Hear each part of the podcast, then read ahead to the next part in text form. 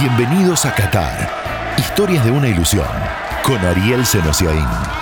Pasa por el perfil y apretá el botón de seguir para no perderte el estreno de un nuevo capítulo. En este episodio, el grupo, el mejor secreto del campeón de América, cuando Robert Lewandowski no tenía gol, y Qatar dos mil veintidós, el primer mundial de los streamers. The winner to organize the twenty twenty-two FIFA World Cup is Qatar.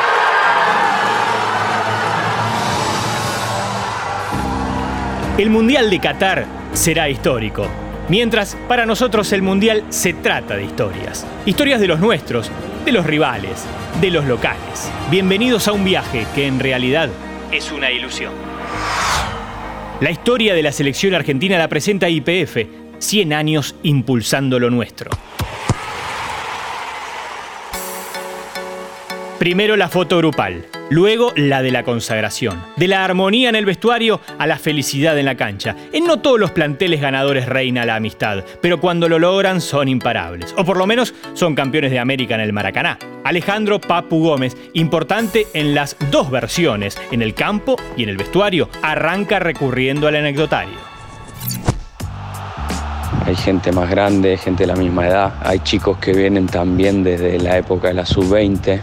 Hay chicos que se conocían ya de, de jugar, te doy ejemplo, en River, muchos chicos que River nos dio muchos jugadores a, últimamente a la selección argentina. Cada grupito de cuatro, de seis, de ocho, hay una química muy especial y eso hace que después se conforme todo un plantel de veinticinco, veintiocho jugadores que hace que todos se lleven bien con todos. Sí, yo creo que los cuarenta y cinco días, los quince previos a la Copa América, ayudaron mucho. Me acuerdo en ese momento por la pandemia no podíamos salir a ningún lado, entonces eran las veinticuatro horas de estar mirándonos las caras y de verdad que si te llevas mal es muy difícil convivir, hacer buenos entrenamientos, que nadie esté fastidioso, si te toca estar afuera, si no te toca jugar, y no pasó nunca, fue al revés. Creo que eso también lleva a que haya una competencia interna importante y que cada uno haga crecer a su compañero.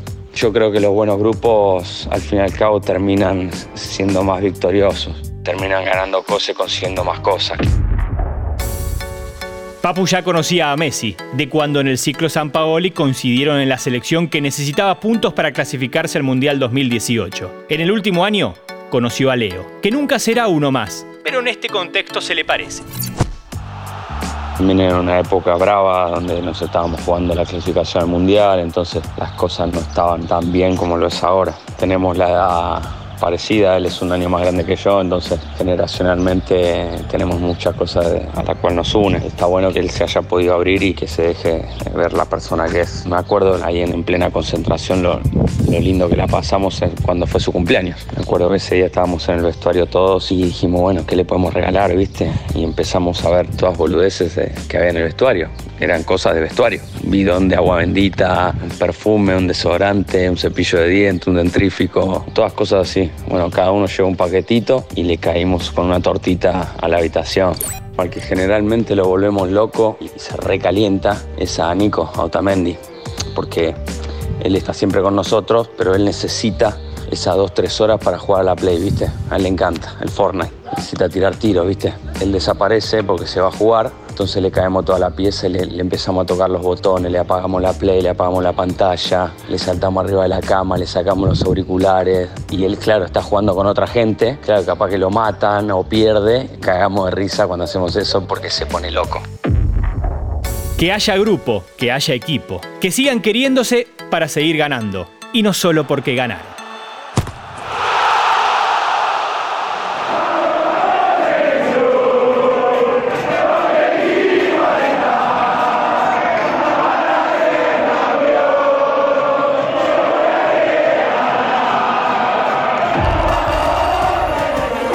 Robert Lewandowski es la bestia del gol del fútbol mundial. El nueve de la selección polaca que enfrentará a Argentina en la fase de grupos del mundial es, también, un animal de la ambición y la mejoría personal. El nombre de su tesis, cuando se convirtió en licenciado de Educación Física, fue R L nueve, Camino a la Gloria. Pero hubo un tiempo que no era hermoso para Robert. Precisamente en dos mil diez, cuando el Borussia Dortmund alemán lo había adquirido proveniente del Lech Poznan de Polonia. el técnico de aquel Dortmund, nada menos que Jürgen Klopp, actualmente en Liverpool, lo pidió como recambio del argentino Lucas Barrios. En la temporada dos mil diez dos mil once, Lewandowski y Barrios jugaron más de cuarenta partidos cada uno. Uno convirtió nueve goles, el otro veintiuno. ¿Quién los veintiuno? Barrios, hoy en Patronato de Paraná. Lucas recuerda aquella época de Robert. A Klopp le gustaba como nueve que sea su referencia y que me quede más dentro del área. Nosotros éramos en ese momento los actuales campeones e imagínate que en ese equipo no jugaba Robert, no jugaba Gundogan, Perisic.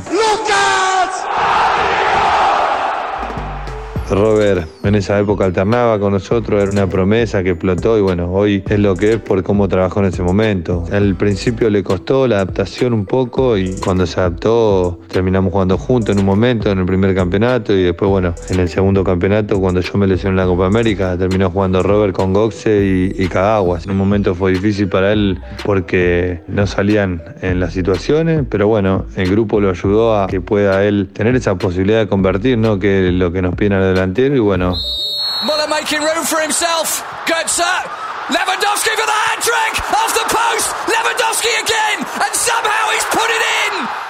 Robert era un tipo que se entrenó aparte siempre. También el cuidado que, personal que él tiene y ser un tipo que era perseverante en sus decisiones y sus entrenamientos. La verdad es que lo llevó a esto, ¿no? A, a ser uno de los mejores y también técnicamente ha mejorado porque en los primeros momentos de Robert no se veía esta técnica como la que tiene hoy. Y bueno, los goles dan confianza, lo que él está haciendo ratifica todo lo que se habló de él y bueno, a mí me pone muy contento a lo lejos verlo triunfar. Lewandowski nunca más hizo menos de treinta goles en una temporada. Es más, nunca hizo menos de cuarenta en las ocho que lleva en el Bayern Múnich. Lleva también tres años con más goles que partidos jugados. Se despertó la bestia y no paró más.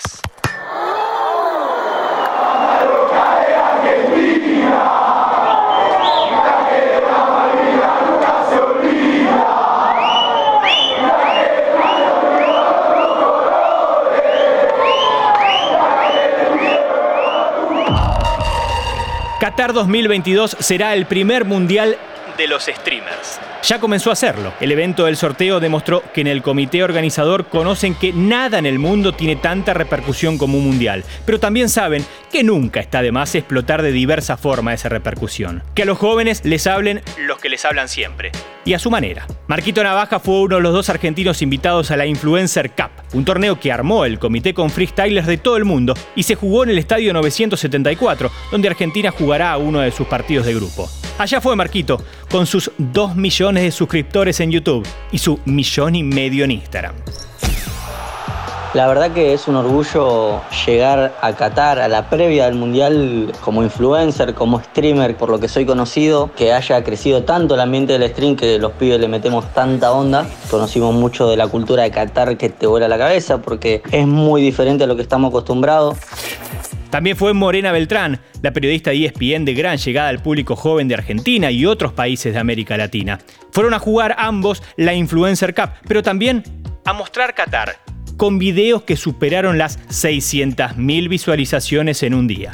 Estaba arreglado también crear contenido por redes, por Instagram, por TikTok, por Instagram mediante Reels, por stream, creo que dos streams tenía que hacer. Más que nada descontracturados como hago yo siempre, pero un poquito informativos también sobre Qatar.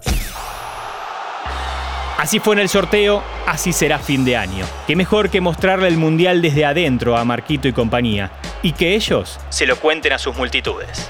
Está todo Qatar en construcción, eso me sorprendió mucho porque literalmente todos los días rompen una calle diferente para arreglarla. Hay edificios de pisos, no sé, de más de treinta pisos que los están en construcción todos al mismo tiempo, todo para que llegue todo perfecto para el mundial, la tecnología en los estadios, todos acondicionados. No, es una organización, va a ser un mundial totalmente increíble.